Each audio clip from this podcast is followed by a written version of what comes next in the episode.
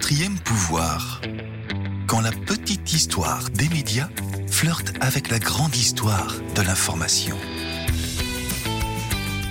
Bonjour, je suis Caroline Bonacossa, journaliste à Stratégie. Stratégie a 50 ans, un demi-siècle à décrypter les coulisses de l'information, à sonder ceux qui la font, ceux qui l'observent et ceux qui la diffusent.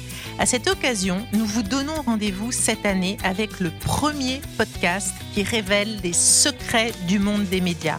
Quatrième pouvoir, c'est votre podcast qui part à la rencontre des femmes et des hommes qui connaissent tous les arcanes de la télé, de la radio, de la presse et des sites d'information.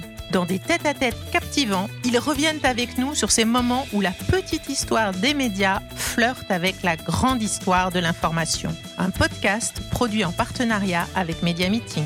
Je peux témoigner de l'immense liberté euh, qui était celle de RTL à l'époque, qui avait euh, réellement les coups des franches pour euh, traiter de tous les sujets sans pression ni contrainte. Nous voilà aujourd'hui près des Invalides, dans les locaux de Troisième œil, la société qui produit C'est à vous. Face à nous, l'un des plus solides talents de la radio française nous reçoit. Bonjour Patrick Cohen.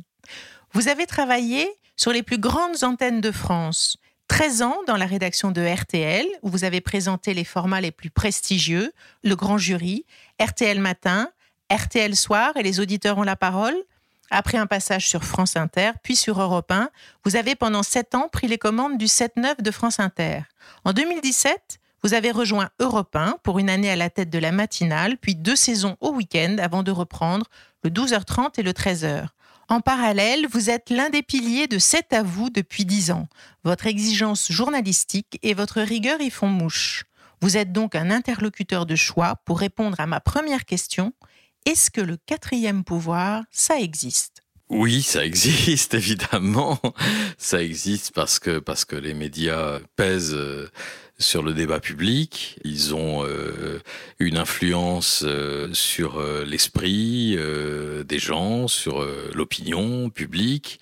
Est-ce que ensuite ça se matérialise par des décisions politiques? Oui, des personnages publics ont été conduits à la démission sur la base d'informations de presse et, et de révélations retentissantes.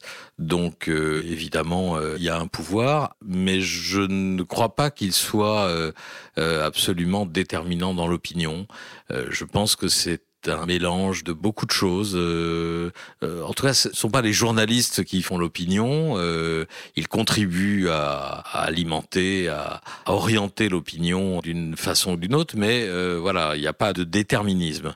Si on prend l'exemple d'une façon dont les médias avant même les chaînes info et les réseaux sociaux ont pu s'emballer pour euh, euh, une histoire ou un fait de société et qui a joué un rôle politique absolument déterminant. C'est-à-dire si on pense à, à, la façon dont la thématique de l'insécurité a été euh, agitée, exploitée euh, euh avant euh, la présidentielle de 2002, aboutissant pour une part au 21 avril à l'élimination de Lionel Jospin et à la qualification de Jean-Marie Le Pen, il faut se souvenir que le signal de départ a été donné par le président de la République par Jacques Chirac dans son intervention du, du 14 juillet 2001, euh, faisant un tableau, choisissant délibérément comme axe de campagne euh, l'insécurité euh, pour pilonner le gouvernement Jospin. Mais c'est lui qui allume la mèche, qui brasse tout ça, etc. Bon, après, on peut se poser la question de la façon dont un certain nombre de médias à la télévision, ont suivi cela, ont embrayé, ont cherché à illustrer à toute force cette montée inexorable de l'insécurité sécurité dont on sait aujourd'hui, dont on voit bien qu'elle a été euh, euh, grossie, exagérée, euh, de façon outrancière, faisant en quelque sorte servant la campagne de Jean-Marie Le Pen. Mais avec le recul, je pense que les choses nous paraîtraient aujourd'hui, si on regardait ça dans le détail, assez dérisoires par rapport à, à la puissance aujourd'hui des chaînes d'information en continu qui brassent en audience cumulée, tout au moins une audience considérable.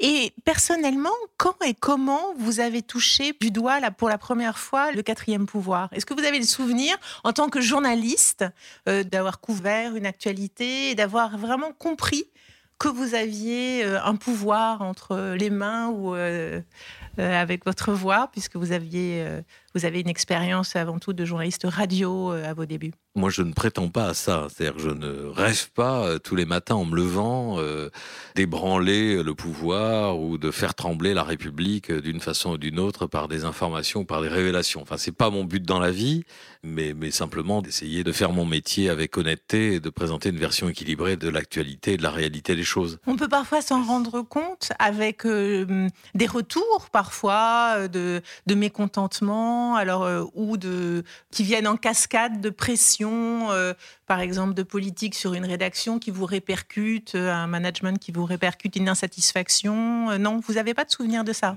D'abord, euh, les médias sont pluriels, ils sont nombreux aujourd'hui, ils sont même beaucoup plus nombreux que, que quand j'ai commencé, qu'il y, a, y a 20 ou 30 ans. Donc, euh, il peut y avoir des effets de meute, évidemment, mais euh, voilà, un, un, organe de presse seul ne peut pas à, lui seul euh, dicter euh, euh, un sentiment dominant, une opinion qui deviendrait majoritaire ou déclencher une campagne. Par définition, s'il y a une campagne ou s'il y a une action, sinon concertée, au moins simultanée de plusieurs médias, bah, c'est qu'ils sont plusieurs et qui sont en groupe. Et par ailleurs, ayant longtemps exercé à RTL, qui était une radio très puissante, beaucoup plus encore qu'aujourd'hui, enfin c'était vraiment, elle dominait de la tête et des épaules le, le paysage radiophonique pendant toute la période euh, où j'y étais, et avec beaucoup moins de concurrence pas de chaîne info, euh, trois chaînes de télévision, des 20 heures euh, puissants, euh, des grands journaux de presse, mais pas pas aujourd'hui étant en concurrence avec les réseaux sociaux et, et, les chaînes info. Je peux témoigner de l'immense liberté qui était celle de RTL à l'époque, qui avait réellement les coups des franches pour traiter de tous les sujets sans pression ni contrainte. Qu'on se souvienne aussi du ton de l'époque de l'éditorialiste maison qui était Philippe Alexandre, qui a quitté RTL à l'occasion du, changement d'actionnaire, quand les Allemands euh, de Bertelsmann ont pris une part euh, importante dans le capital de RTL. Il est parti à cause de ça en craignant pour son indépendance. Euh, à tort, on peut le dire aujourd'hui, parce que cette, cette indépendance n'a pas été menacée, mais je peux témoigner de toutes ces années, j'étais euh, longtemps au service politique, de l'extrême liberté que nous avions face à, à des pouvoirs qui étaient aussi plus fragiles, parce que la cohabitation, notamment la deuxième cohabitation que j'ai bien connue, celle de, entre Jospin et Chirac, a, a amoindri euh, finalement les pouvoirs de chacun, et donc voilà. Mais parfois, ça peut être plus simplement, euh, on peut mesurer ce quatrième pouvoir, par exemple, par euh, l'importance qu'un interviewé politique peut donner à euh, une remarque, une question qu'il juge un peu trop acerbe. Il y a ça aussi. Est-ce que vous, vous avez des souvenirs comme ça, ou de personnalités un peu tempétueuses Alors, par exemple, je, pense à, à, Bernard Tapie, il a la réputation d'imposer des face-à-face assez musclés avec les journalistes qui, parfois en coulisses, euh, disent que c'est un combat de boxe avec lui. Oui, oui, oui, des, interviews euh, houleuses, j'en ai connu quelques-unes avec Tapi, avec euh, Mélenchon, avec Le Pen, avec d'autres, mais ça n'a pas réellement de conséquences, enfin, sauf le fait que certains des gens que je viens de citer ne veulent plus me voir aujourd'hui et ne veulent plus se laisser interviewer par moi. Lesquels? Qu'est-ce qui, qu'est-ce qui ne veut plus de vous? Écoutez, je sais que Bernard Tapie, c'est une interview qui date de 2010. Hein, tout de même, ça fait 11 ans maintenant et il en a encore gardé le souvenir puisque chaque fois que euh, les rédactions ou euh, les émissions à auxquelles je participe euh, l'appellent, il refuse de, de, de, faire plateau commun avec moi. Il a, il a toujours refusé de me retrouver d'une quelconque façon. Bon, voilà, pas revu Marine Le Pen depuis longtemps. Elle était partie, c'était avant la présidentielle de 2017. Elle était partie en toute fin d'interview et avant la fin de la séquence, euh, parce que j'avais euh, montrer preuve à l'appui que ce qu'elle disait était faux à propos de crois que c'était à propos de Christiane Taubira. C'est une, contradiction ou une mise en évidence d'une contre-vérité qu'elle n'avait pas supportée.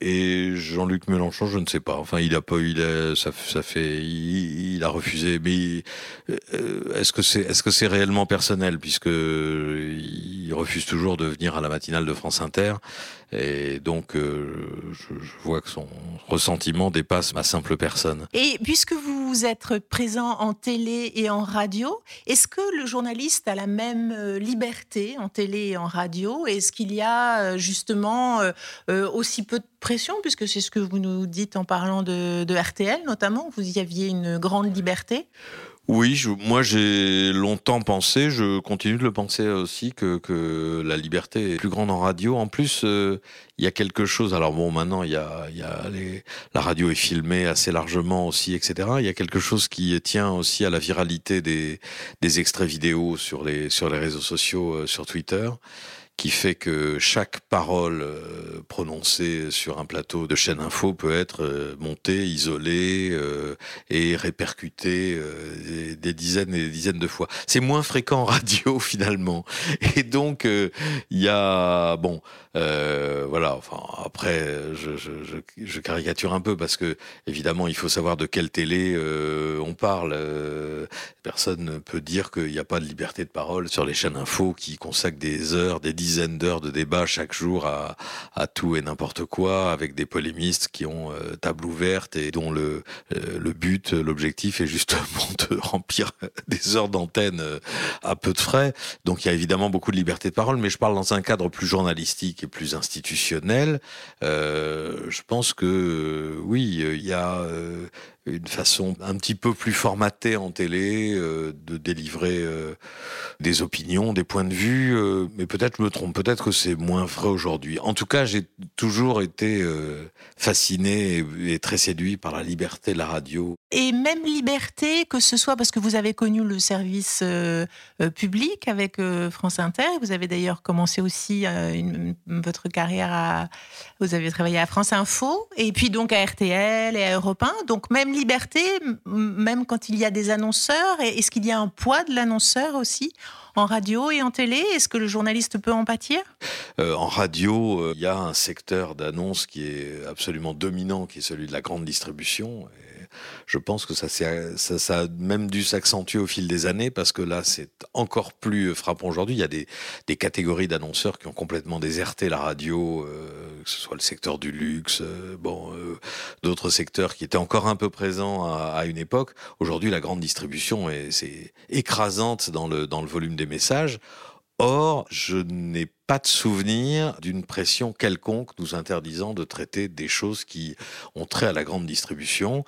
Là encore, tout récemment, on est dans les négociations très compliquées entre euh, euh, l'industrie agroalimentaire et, la grande distribution sur les prix euh, négaux qui doit se terminer le début mars et qui est très tendu, etc. Bon, et c'est des sujets sur lesquels on a l'attitude des distributeurs est souvent mise en cause et les sujets sont traités en toute liberté sur les antennes euh, et sur des antennes privées qui ont beaucoup d'annonces de grande distribution.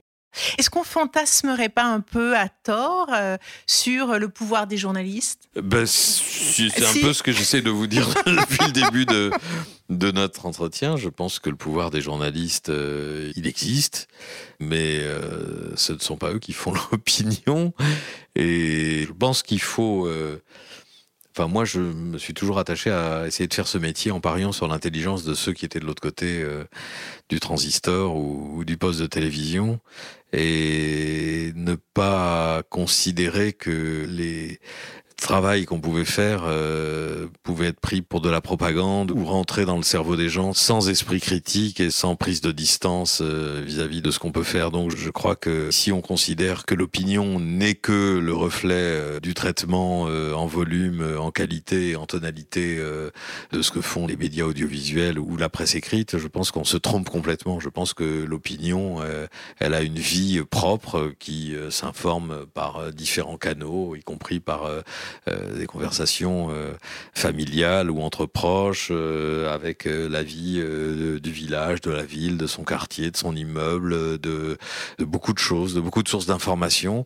Et je pense qu'on n'est qu'un un point de repère plus ou moins important pour les gens au mieux peut-être une, une référence dans le, le rapport de confiance qu'un groupe de population peut avoir avec euh, telle rédaction, tel média, euh, tel journaliste. Moi, je, voilà, je suis fidèle à, à telle radio ou à telle télé ou à telle émission que j'aime bien suivre parce que ils présentent les choses de façon équitable. Enfin voilà, je pense que c'est comme ça que les gens euh, raisonnent et il faut être très très très humble et ne pas euh, voilà. Et par ailleurs, les journalistes ça n'existe pas, ça n'est pas une catégorie euh, homogène, uniforme et, moutonnière.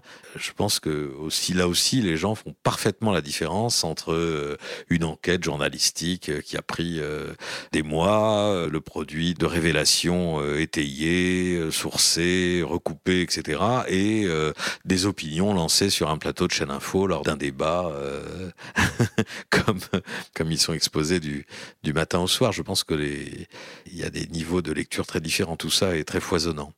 Et justement, en tant que journaliste, est-ce que vous ne trouvez pas qu'actuellement, il y a un, regain pour euh, l'enquête pour euh, l'investigation, pour le scoop, et je pense notamment à la presse écrite, au travail que peut faire, euh, là on peut dire qu'il y a un certain virage dans la ligne éditoriale de Libération, euh, dans les consortiums européens ou mondiaux qui ont pu s'unir pour sortir les Wikileaks et des, informations comme ça. Est-ce que ça, vous, vous, sentez un élan en fait Oui, oui, c'est hmm. bah, très intéressant et c'est évidemment le, le le cap pris par euh, la presse écrite et ce qu'il en reste et à qui je souhaite longue vie. Mais euh, oui, oui, euh, c'est le cas de Libération, mais c'est le cas des hebdos aussi qui très clairement, que ce soit l'Obs ou l'Express, peut-être dans une moindre mesure le Point, mais avec des angles originaux, ont choisi de miser sur sur des révélations, sur des longs formats, des angles originaux,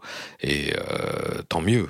Euh, tant mieux. Enfin, euh, évidemment, heureusement, les face au, déclin des ventes euh, de tous ces titres, il y a des éditeurs de presse, des, patrons qui ont compris que leur salut ne pouvait venir qu'en développant ce type de travail et pas en résumant l'actualité de la semaine, comme c'était le cas des, news magazines il y a 30 ou 40 ans. Quels sont euh, aujourd'hui, à vos yeux, les enjeux de votre métier, si on devait les résumer en trois mots? Challenge. Les grands enjeux, en fait. Euh, survivre d'abord, c'est quand même la première chose. Le deuxième, c'est euh, de se renouveler, on vient d'en parler, d'essayer euh, par des longues enquêtes de donner à la fois de la connaissance et du sens. Voilà, on est dans un monde complexe, troublé, en proie à beaucoup de, de passions, de tensions, euh, et parmi les passions, euh, des passions euh, tristes, ou du ressentiment, ou de la colère. Il y a beaucoup d'incompréhension sur l'évolution de la société, sur la façon dont la démocratie peut s'exercer aujourd'hui, sur le, le, rapport entre le pouvoir et les citoyens. et donc, tous les éclairages, enfin tout ce qui peut apporter de de la connaissance et, combattre euh, les préjugés, les fake news, euh, les rumeurs, les fantasmes. Euh, je pense que tout ça est, bien. Un autre enjeu, c'est retrouver autant qu'il est possible la confiance des lecteurs, auditeurs, téléspectateurs, citoyens. C'est absolument essentiel.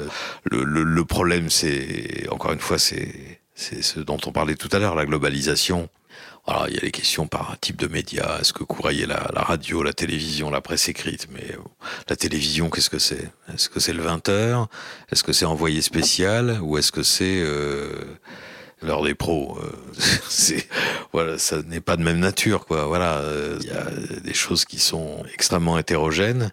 Et puis les animateurs font du journalisme aussi. Euh, est-ce que vous croyez la télévision euh, Est-ce que c'est Laurent Requier Est-ce que c'est Sophie Lapix ou Gilles Boulot euh, Tous ces gens-là font de la télévision. Ils font pas exactement le même métier, mais ils font de la télévision. Donc il y a beaucoup de confusion aussi dans ce qui est fait et dans le travail qui est proposé.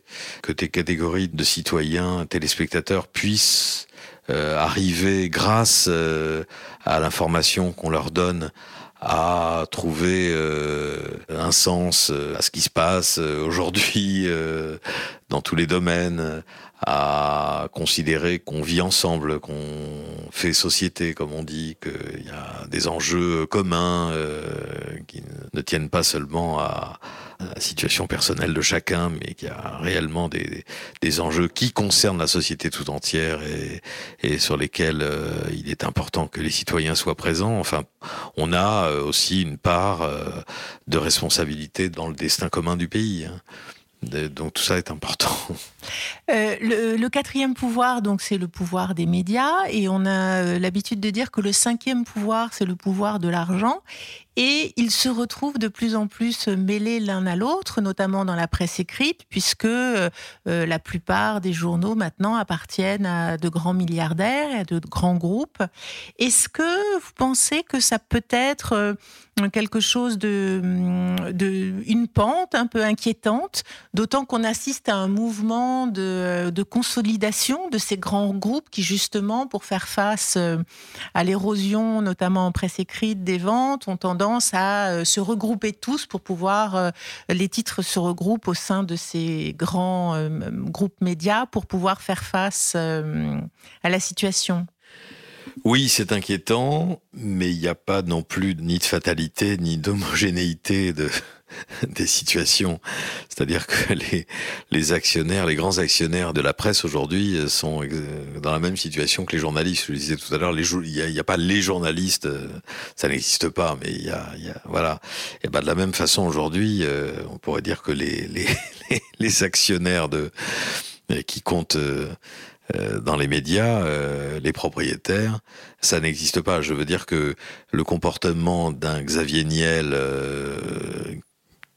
par ailleurs euh, actionnaire de Troisième œil où nous nous trouvons, mais aussi, du monde, mais aussi euh, du monde euh, et de l'Obs, n'a pas grand-chose à voir avec le comportement de Bolloré à la tête de Vivendi, et de Canal, de, de CNews et de C8. C'est très différent, de la même façon que ça n'avait pas non plus euh, grand-chose à voir avec euh, euh, Serge Dassault quand il était à la tête du Figaro. Il y a des comportements d'actionnaires qui ne sont pas identiques et qu'on ne peut pas tout mettre dans le même sac. Un propriétaire de presse peut ériger ou convenir avec une rédaction comme ça s'est fait au Bond notamment d'ériger un, un, mur de, des garanties d'indépendance pour euh, le travail de journaliste euh, ou intervenir directement euh, dans le contenu des programmes, des castings, du choix des journalistes ou des personnes à virer parce que ils ont déplu et ou qui se sont moqués ou et de ceux qui ont soutenu ceux qui se sont moqués, on, les vire à, à la suite, etc. Ça n'a rien à voir. Mais donc Globalement, oui, évidemment, ce mouvement de concentration est très inquiétant. Mais je ne pense pas qu'il faille euh, en faire une généralité. Non, ce qui est inquiétant, c'est qu'on est en train de revenir à une situation euh, qu'on avait complètement euh, oubliée. Mais enfin, je pense que dans les tout premiers numéros de stratégie, il y a, il y a 40 ou 50 ans, ça doit pouvoir se retrouver. C'est-à-dire, c'est la montée de, de, Robert Hersan et de la presse Hersan euh, alias le, papivore. Enfin, j'étais gamin, mais je me souviens parfaitement de cette époque-là et de la façon dont euh, a bâti son empire en rachetant euh, des journaux très influents, euh, l'Aurore, puis le Figaro, puis la presse régionale, etc. Et de l'inquiétude des journalistes, parce que Hersan, lui, était un, un patron justement interventionniste. à la réflexion, et il faudrait relire l'histoire peut-être moins que Bolloré aujourd'hui. Si vous deviez nous, nous confier euh, trois réussites ou trois satisfactions euh, professionnelles euh, que vous gardez, quelles seraient-elles? À RTL, au tout début, au tout début, j'ai repris euh, j'avais j'avais 30 ans à peine et on et Philippe Labro m'avait confié euh, cette émission qui était les auditeurs ont la parole. J'ai fait ça une saison. On était en plein dans la grande grève de décembre 95, donc c'était la saison 95-96 et j'ai eu beaucoup de plaisir euh, et de fierté d'animer ça. J'avais introduit des choses, des extraits de répondeurs, des choses comme ça Enfin voilà, c'est une, petite demi-heure tout d'un coup où je sortais de ce que je savais faire en matière de journalisme pour euh, faire de l'antenne, dialoguer avec des auditeurs, prendre des gens au téléphone, euh, parler d'actualité. Euh, et c'était absolument passionnant.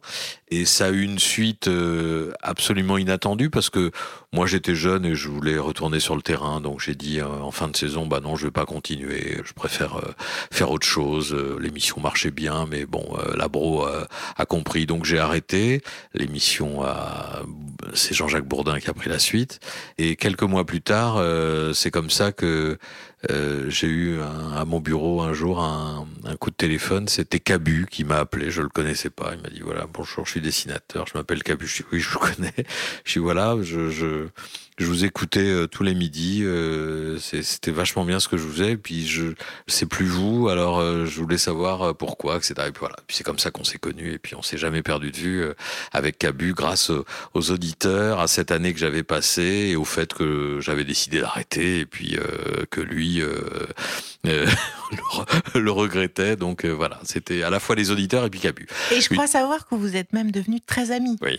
Et puis euh, une deuxième fierté. Euh, bon, c'est difficile de pas, pas évoquer France Inter. Ça a été cette euh, saison de matinale intense. Grande fierté de toutes les émissions, de toutes les matinales qu'on a pu faire euh, euh, à l'étranger, euh, en extérieur. On a fait des choses incroyables pendant toutes ces années. évidemment, le plus marquant, c'était à New York la nuit de l'élection de, de, Trump. C'était une matinale incroyable parce qu'en plus, c'est arrivé à, à 8h15 ou à 8h30 du matin. Et évidemment, c'est c'était à la fois inattendu et complètement bouleversant pour tous les invités qui étaient là, euh, qui, qui ne s'attendaient pas et qui s'apprêtaient à célébrer la victoire d'Hillary Clinton. Mais on a fait des directs depuis Haïti, depuis euh, Cuba. Première émission de radio en direct depuis euh, à Cuba depuis très longtemps, euh, à Moscou, euh, en Arménie, au Rwanda pour l'anniversaire du génocide où on a fait une émission incroyable. C'est beaucoup de fierté d'avoir pu faire tout ça dans des conditions qui étaient souvent difficiles, mais c'était des, des, magnifiques souvenirs de radio et même une fois en Irak, au nord de l'Irak, à la frontière syrienne, au début de la guerre, dans un camp de réfugiés syriens qui fuyaient euh, la guerre en Syrie, on avait euh, réussi à planter nos tentes et nos micros euh, au milieu du camp et c'est aussi un, très très grand souvenir. Et puis beaucoup de rencontres aussi de, personnages qui malheureusement meurent beaucoup les uns après les autres ces temps-ci, de Michel Piccoli à Jean Rochefort. Jean-Claude Carrière, euh, euh, et puis grande rencontre aussi avec quelqu'un qui ne donne plus d'interviews euh, ou très peu et qui ne vient jamais en Europe et pas en France. Et j'ai mesuré après coup la chance que j'avais de, de l'avoir eu en direct ce matin-là, c'est Stephen King qui était venu en direct sur Inter un matin. Et puis une troisième fierté, et eh ben une troisième fierté, c'était la matinale que j'ai fait à Europe 1 pendant une saison, que j'ai bâti euh, pas tout seul, évidemment, mais enfin, j'ai été euh, quand même l'architecte en grande partie euh, avant de l'animer, et j'ai été très heureux de faire ça.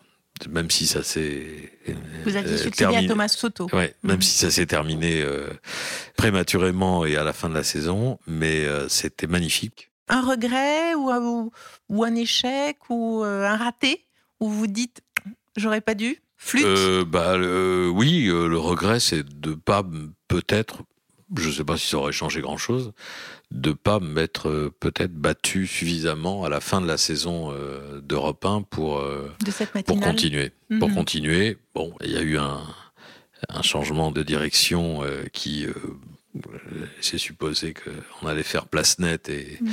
et, tout nettoyer et tout changer, mais peut-être que ça aurait pu se passer différemment. Moi, j'ai un, peu découragé et déçu par le changement de, de direction, l'éviction de Frédéric Schessinger et d'Emmanuel Perrault avec qui j'étais arrivé.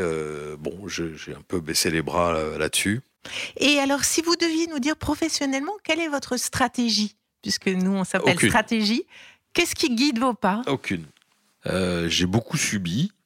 Euh, c'est-à-dire que j'ai beaucoup subi. Évidemment, à un moment, on fait toujours un choix, etc. Mais c'est-à-dire que j'ai eu la chance euh, que les gens viennent me chercher. Je n'ai pas de souvenirs. C'est peut-être pour ça que je me suis pas assez battu à Europe 1. Mais j'ai jamais eu à me battre pour avoir un poste que je voulais absolument à tout prix, que je voulais conquérir. donc ça ne m'est pas arrivé. Et donc après, bah, je, non, je me laisse guider par mes envies. Et non, non, j'ai eu beaucoup de beaucoup de chance. Eh bien, merci Patrick Cohen de nous avoir reçus et de nous avoir éclairés sur votre conception du quatrième pouvoir.